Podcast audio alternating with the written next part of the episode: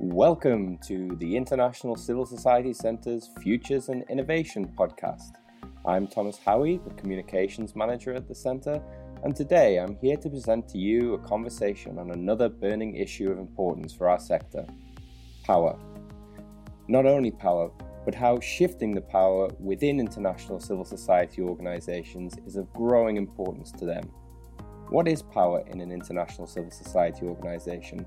Who can exercise it how does it work? Today, we have a conversation between Ed Boswell, co founder and CEO at Conner Advisory, and Wolfgang Jamann, Executive Director of the International Civil Society Centre. The two recently led our Power Shift Lab on the subject of power shift in international civil society organisations. Leaders from international civil society organisations attended the lab where they analyze power dynamics and factors furthering or hindering the shifting of power within their organization. What you're about to listen to is a reflection of that lab and the questions that power raises in an international civil society organization. We hope you enjoy it. Hi, Ed. Great to be connected uh, after having not spoken for a week. Uh, how are you? I'm doing well. Great to great to also speak with you today, Wolfgang. I've really been looking forward to this conversation.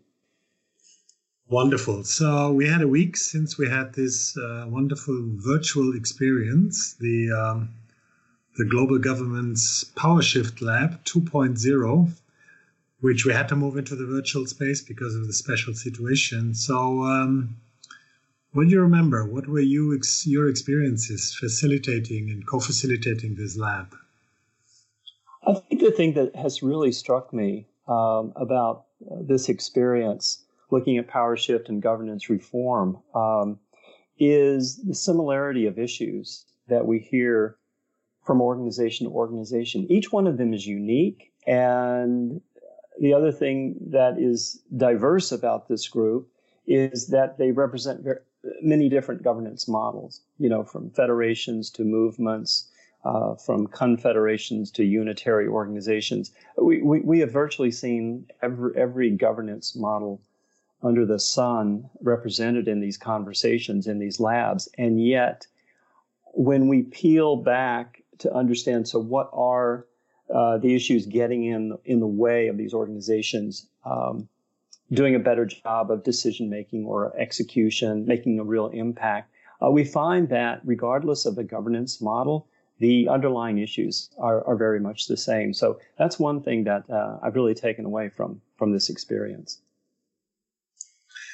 And of course, this community has been working hard over the last two years. So we had two labs and we had a couple of exchanges and webinars. So over those two years, we talked about power and governance, and power being sometimes even a taboo theme. Um, so, what would you say? What's what has been special in this initiative over power shifts in governance? I think there are a couple of things that that have emerged for me as as very special. Uh, you you mentioned that power is often a term or a concept that uh, many, particularly in this sector, are a little uncomfortable talking about, and I think it's because power is often associated with uh, some negative uh, connotations. It's you know associated with you know force, brute force, or, or pressure, or, you know even maybe social violence or whatever to get things done. And yet, um, yet we know that that power is nothing more than the ability to produce intended effects. That's uh, attributed to the great British philosopher Bertrand Russell. And so, if power is the ability to produce intended effects, um, it's really important to to look look at that first. Um, what what what you and I have discovered in this conversation with with uh, these CSOs um, who've attended the labs is that often they come in concerned about governance and what do they need to change about their governance model or their governance processes. Uh, and what we found in in your research and in the dialogue is that even when people make changes to the formal governance, it doesn't always really address the issues, the cumbersome decision making, the poor execution, the compromised impact. And so I think that what has been special is the ability of these leaders, CEOs, general secretaries, board members, to come in and go beyond governance and to start looking at some of the underlying power dynamics in their organizations. Um, because unless we address those power dynamics, no amount of reform on governance will will make make the kind of impact that we're looking for. And and that impact is we're trying to realize our organization's intent. So what we've discovered and what's been reinforced um, for me is this framework that if we start with an organization's intent, we look at how power is aligned or not aligned with achieving that intent.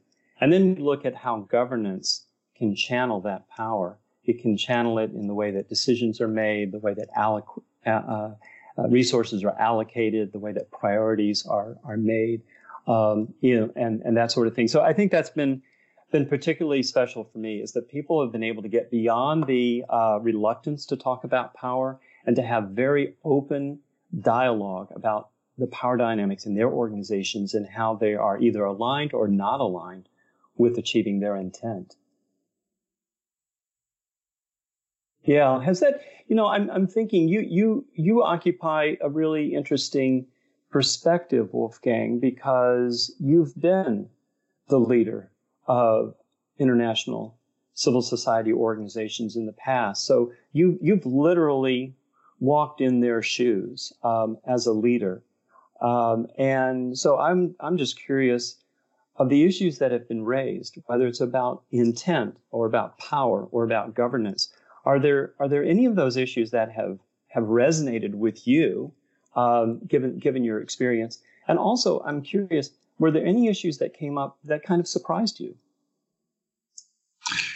Yeah, it's actually quite interesting because my predecessor in the center actually spoke to me when I was the Secretary General of CARE a couple of years ago about, uh, about you know how, how do we crack this nut? How do we make progress on something that keeps on recurring? Uh, governance reforms, un, uh, dissatisfaction with governance structures, and the like. And I think you know we, we kind of jointly with a couple of others um, moved towards this this very uncomfortable subject of of power in governance, and that's both formal and informal structures, as we all know. And I think the um, um, the thing that that surprised me over the over the last two years, engaging with this uh, very very interesting group, was this this unconditional willingness to engage in this difficult subject there was almost a thirst to to dive deep into things that we too often don't speak about. So rightly so, you said, you know, we had we had CEOs there, we had strategists and planners, we had people who were in charge of organizational evolution, we had a couple of board uh, members or chairs, and we had local partners or local civil society organizations. And one of the common underlying, was it a surprise? Definitely was a pleasant surprise. Um, um, feature was that, yes, they wanted to engage in this.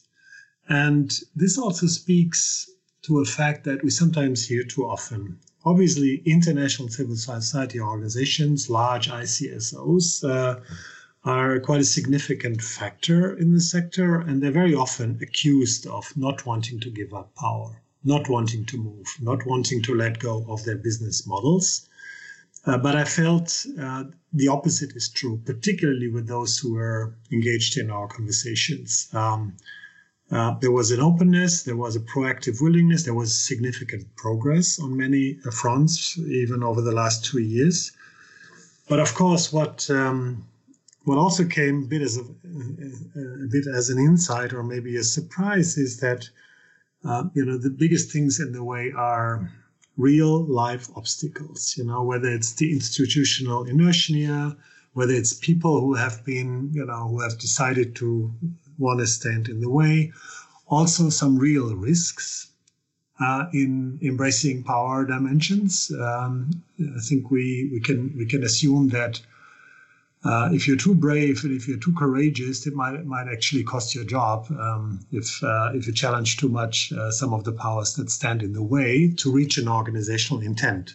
So that combination of a strong intellectual ability, of a, of a strong will to engage, but also some real life obstacles, I think brought a a very, very interesting dynamic into our discussions. I thought so too. I thought the leaders were, on the one hand, uh, reaching for boldness, but also grounded in just the practical context, uh, you know, within which they work. You know, one thing that um, surfaced for me also, uh, as as these conversations have continued to evolve over the last year and a half, is that uh, power uh, is not just in the center. It's not just at the headquarters organization or at the national level, but uh, we've heard more and more about power at the grassroots level, at the field level, where the actual uh, work or value is being delivered. Um, and, I, and I found that to be a really interesting evolution in in our understanding or our appreciation of what power is. It's not always the formal authority uh, coming from the top down, but we've heard more and more in these conversations about the power that resides from the bottom up. Did Did you notice that as well? What, what's your thought? Yeah, I think one of the deeper insights was really, and it was became almost fun to map, you know, where the power where the power lies in organizations, and you know, not to be able to present all the findings, but being able to uh, mobilize um, what we call sponsors of power shifts, and at the same time identify. I think we came to the terminology of spoilers of those who are literally trying to block and, and, and undermine power shifts, I think was a very fruitful exercise. And like you say, it's not always at the top. It might be people with a lot of, you know, strong reputation within an organization. It might be people with a with an excellent informal network and the like. So I think it's it's really worth going beyond um, the usual boxes that we're in. I think so too. Um, someone said at one point that power is asymmetric. That is, you can make the decision, you know, there in Berlin or Brussels or Geneva or London. But at the end of the day, it could be someone in some remote corner of the world who's actually tasked with implementing that decision. And they can say, no, I don't agree. So it's an interesting, uh, so, so that, that would be where power could block something. On the other hand, I think what we're also hearing more and more is about the positive power uh, that resides, um, uh, you know, on the ground, uh, so to speak. And I, I get the feeling that more and more leaders are trying to figure out how can we unleash that power as well. So it's not just worrying about, you know, how our constitution is set up and how decisions are made among the national offices, but it's also how do we really um, uh, empower people on the ground. And uh, I, I, I found that not only surprising, but actually quite encouraging. Yeah. Well, you know, I mentioned a moment ago that you, um, in, in your role, uh, have this unique perspective because, on the one hand, you've walked in the shoes. You've, you've actually been a leader of some of the very same organizations that have participated in this journey with us. Um, but another aspect of your unique perspective is you're, you're the leader of an international civil society organization right now. There um, at the center, and you have your members, and you've got your governance, uh, both formal and informal. You've got your power dynamics. I'm just wondering, what about these labs? Um, what what kind of insights or perspectives have uh, have emerged for you as a CSO leader? Yeah, it's it's uh, it's actually a wonderful reflection that uh, you give me the opportunity to because I mean, obviously, we are we are in a space where uh, leaders of the sector have decided to come together. So it's by nature almost a, um, positive, affirmative, and and um, forward-looking attitude that people bring when they come to these discussions, even though they might not resonate with their most urgent priority. As we speak, you know, everyone is trying to get to terms with Corona, and you know how the poorest of the poor are going to be affected, and the like. So Yes, but on the other hand, I think the um, the opportunities that we have at the center to bring those leaders together, to give them space um, to think ahead and and to confront in a very very um, protected and trustful space um, some of the big uh, challenges out there is an is an incredible opportunity, not just for us, but I think for everyone who's uh, who's involved. We are we are there to make the sector and not just the ICSOs uh, more impactful, more resilient, and also more legitimate. And the legitimacy question has a lot to do for to whom we are accountable for, and uh, turning the accountability from the head to the feet, um, meaning not just being accountable to donors or those who support us, but more accountable to the people we serve. I think is one of those things that that came out very strongly in the lab, and it's something that um, that we need to push forward and that, that we're going to push forward. There's there's one or two kind of obstacles out there. Um, the leaders in the sector that work with us um, do have to deal with operational challenges. And there's also the real risk of um, getting torn or maybe getting pushed into, into uh, revolutionary or dramatic action in a sector that is quite nervous at the moment. So we are aware of some of the, the misdeeds over the last two years uh, with some of the large ICSOs. Um, we're also aware of increased scrutiny in the sector, and uh, we had quite a number of leadership changes over the last year, and I think that also has to do with um, the nervousness that is out there.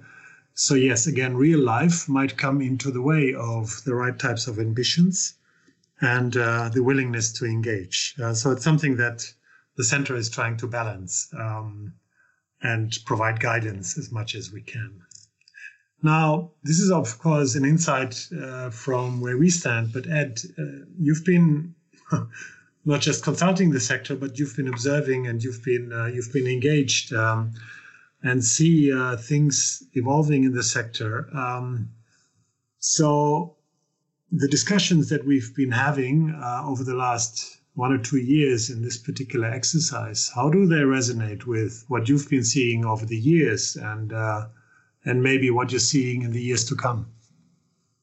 Well, I think some of the circumstances that you just uh, referred to all point to the fact that the the sector uh, is truly being disruptive and you know, I think we've been talking about it. Uh, we, we've seen early signs, probably for the last decade or so, that this um, amazing run of success, let's say from the end of World War II until just recently, the the the growth of civil society, uh, not not only in terms of their size and, and the money, but the impact. Most importantly, the impact that uh, ICSOs have made on the quality of life on this planet. You know, whether it's human rights, whether it's you know relief, whether it's development. Uh, uh, you know, b- by so many metrics, uh, the success of the organizations has just been astounding. I mean, uh, just unprecedented. And yet, uh, what we're hearing in the labs is that um, uh, the, the, the world has changed dramatically. Uh, it, it, for some of these organizations, it, it's a scandal here or there, or maybe it's a funding crisis, or maybe um, it's the, the the the persecution of their staff, you know, on the ground, you know, jailing, killing, kidnapping, and, and all that. So it's such a different environment. And you add on top of that the uh, perceived uh, level of trust that society has uh, in civil society organizations uh, because of the recent scandals. And so what I'm hearing in these labs is a reflection of what we're seeing across the sector is that this is a sector that after decades and decades of success uh, is now finding itself um, under siege uh, in, in, in a certain way. And the sector is so good at making changes in the world, but the sector seems to be stumbling a little bit as it tries to make changes within itself, within you know individual organizations. So I think that what what I've been very um, grateful for in in these labs and and the follow up discussions that we've had after the labs is um, leaders' willingness to spell out what some of the struggles are um, in their in their own organizations and to be willing to support one another as they all explore what are the solutions. It reminds me um, there's there's a metaphor that my partner Daryl Conner uh, uh, coined a few years ago called the burning platform. And it seems like the sector is as a whole on a burning platform. And what we mean by that, you know, it's based on a true story. You've heard, you've heard me say this before. It was a, one of those offshore drilling rigs that blew up in 1988 off the coast of England in the North Sea. And, you know, it, it, it was and still remains the deadliest such accident uh, in history. It was, it was quite tragic. Uh, and yet some people survived, and they survived to tell about the experience. And there are a couple of aspects of the experience that really resonate uh, with what we believe is going on in the sector. The, the, the one part of the story is um, it, it, was no it, it, it was no longer tenable to stay on that oil platform in the middle of the ocean with explosions going off every 20 minutes and, and the whole thing engulfed in flame and burning oil and eventually, of course, it, it did collapse into the sea. So, so the status quo was no longer tenable. Um, you, had to do something. Um, but the other side of the story, and this is the side of the story that sometimes people forget about, is there are some personnel, and there were over 200 people on that rig that night that it blew up. There was some that chose to stay on the rig and and we know what happened to them. They did not survive. But there were some that chose to leap off the rig, despite the fact that there was enormous danger in doing that. You know, they were they were jumping 150 feet uh, into the ocean at night. The ocean was very cold, so e- even if they survived the fall, they might not survive more than 15 or 20 minutes in the cold water if they weren't rescued. And that's not even to mention they were jumping into water that was um, on fire because the oil was all over the water. There was debris all over the water. So there were so many risks, and yet some of them had the resolve, the courage to say the status quo is no longer tenable. that, that's certain death. I will choose the, the alternative. And I know there are risks, but I'm going to take that leap. And so that's what they've done. And I'm sure that many people, well, certainly people in our labs, but people across the sector, many leaders are feeling the same way that they're on a burning platform, they're at the edge, and they are making that decision. Do, do I take my organization, my donors, my beneficiaries on this leap of faith with me or not? So that's what we're seeing. That's what resonates with me, Wolfgang. How about you? Well, and, and hopefully, you know, despite the fact that we might be on a burning platform, there's there's a little bit more to gain than probable death uh, by jumping off. So I think the uh, the courage and the optimism that is out there, I think, needs to be embraced. And when I think about um, how do we how do we help um, us understand and embrace and master the future, uh, some of the things that we want to do, particularly around this conversation about power and governance, is to broaden this to broaden the conversation to additional and new actors. Um, we need to bring more actors into this um, this courageous and and very innovative discussion, and that includes donors. That includes many more people from the global south, um, the people that we work with, that we're trying to serve, um, and also maybe some unconventional or unexpected potential uh, allies out there so I think we want to build upon the courage that that we had within the conversation. Um, we also want to expand and we want to talk real life and not just ideology because the real life is what matters to people and they um, they can can much more easily connect to real life questions than uh, ponder about the things that uh, might have to happen. That includes, of course, daring to confront some uneasy facts. And that also means um, starting at home um, and thinking about what role can we all play in making those visions and ambitions materialize. We have a couple of question, uh, ideas around this. Uh, we will definitely continue the conversation. We might develop satellite labs. We might link up to some of the other exciting initiatives that are out there around power shift.